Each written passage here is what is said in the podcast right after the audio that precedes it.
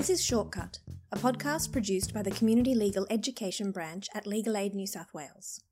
This episode is targeted at people who have arrived on a refugee visa and migrants. We will hear from Christina El Hamisi, civil solicitor, who answers some frequently asked questions from people who have contacted the Legal Aid Refugee Service about the COVID 19 changes. She provides us with a clear summary of public health order fines, Centrelink, and immigration changes, as well as information about where to get help. Before we begin, we would like to acknowledge that we are recording this podcast on Aboriginal land and pay our respects to elders past and present, and also extend that respect to any Indigenous people who may be listening today.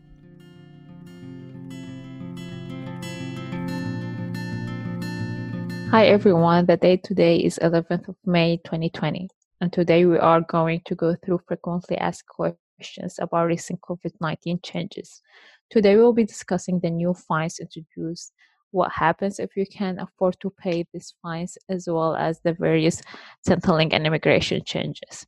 This podcast will not addressing restrictions on movement and gatherings. This is constantly changing. Uh, information on this can be found on the Legal Aid website and the Law Access website, which has translated fact sheets in different languages. So let's start. Essentially, Christina, people wanted to know what happened if they don't don't follow the new public health orders.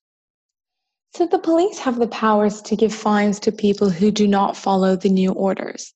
The police can give you an on the spot fine of $1,000 or fine you another $5,500 for each day that you do not follow the orders. The court can also fine you up to $11,000 or give you six months imprisonment. Oh wow, this is serious. Uh, what are people's options if they if they get a fine they can afford to pay? Well, they have the option to dispute the fine or make partial payments towards the fine or consider a work and development order. People who are eligible for a work and development order can clear their fines by engaging with approved activities instead of money. You should get legal advice so you know what the best option is for you. For more information on work and development orders, please visit the Legal Aid website. This is great. So, what does social distancing mean? Social distancing means that you should not stand close to people, touch people, or gather in groups. Things you can do to social distance include avoid shaking hands, hugging, or kissing as a greeting, and keep 1.5 meters between yourself and the other person where possible. You will not break the law if you forget to do these things, but it is very important for our health and the safety of ourselves and others that you try to distance yourself from pe- other people. For more information on COVID changes, please visit the Law Access website, which has translated fact sheets in different languages. Hmm. So let's talk about the current Centrelink changes. Uh, can a person get financial assistance from a Centrelink during this time? Sure. So Centrelink has introduced several new payments which you might be eligible for.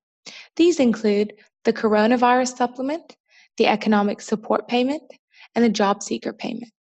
For more information on these payments, please see Legal Aid's Centrelink in Time of COVID 19 podcast or visit the Centrelink website. Awesome. So, with regards to immigration changes, if a person's family member has been granted a visa, can they enter into Australia? Well, from the 20th of March 2020, only an Australian citizen, a permanent resident, an immediate family member of an Australian citizen or permanent resident, or a New Zealand citizen, usually resident in Australia, can travel to and enter Australia. While this would suggest that if someone has been granted a refugee visa, they can enter into Australia because they're now considered a permanent resident of Australia, practically speaking, this may be impossible as most flights have been cancelled.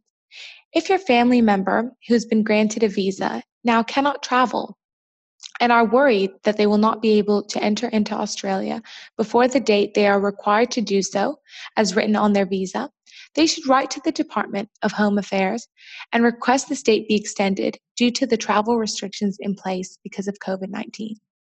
If you need help with this, you can call and make an appointment with Legal Aid's Refugee Service on 871 367 25. Oh, I see. So has the Department of Home Affairs stopped processing visas? For now, the department has not said that they have stopped processing visas, so it should be okay for sponsors to continue lodging visa applications for their family members. But it will probably take longer to be processed due to the disruptions caused by COVID 19. Some parts of the visa process have also been stopped.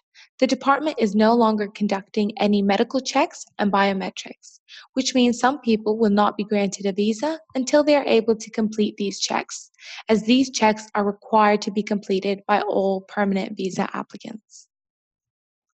So, how can a person get more help?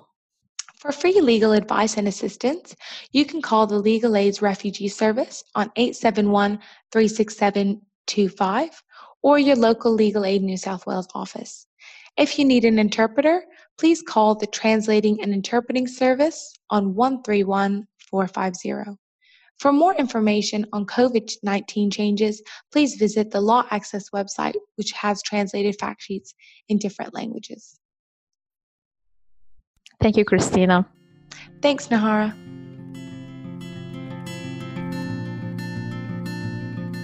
Thanks so much for joining us. If you enjoyed the episode and found it useful, please share it with your organisation, colleagues, and communities. If you would like to access any of the information spoken about in the episode, please see the links in the show notes below. Until next time, thanks from all of us here at the CLE branch at Legal Aid New South Wales.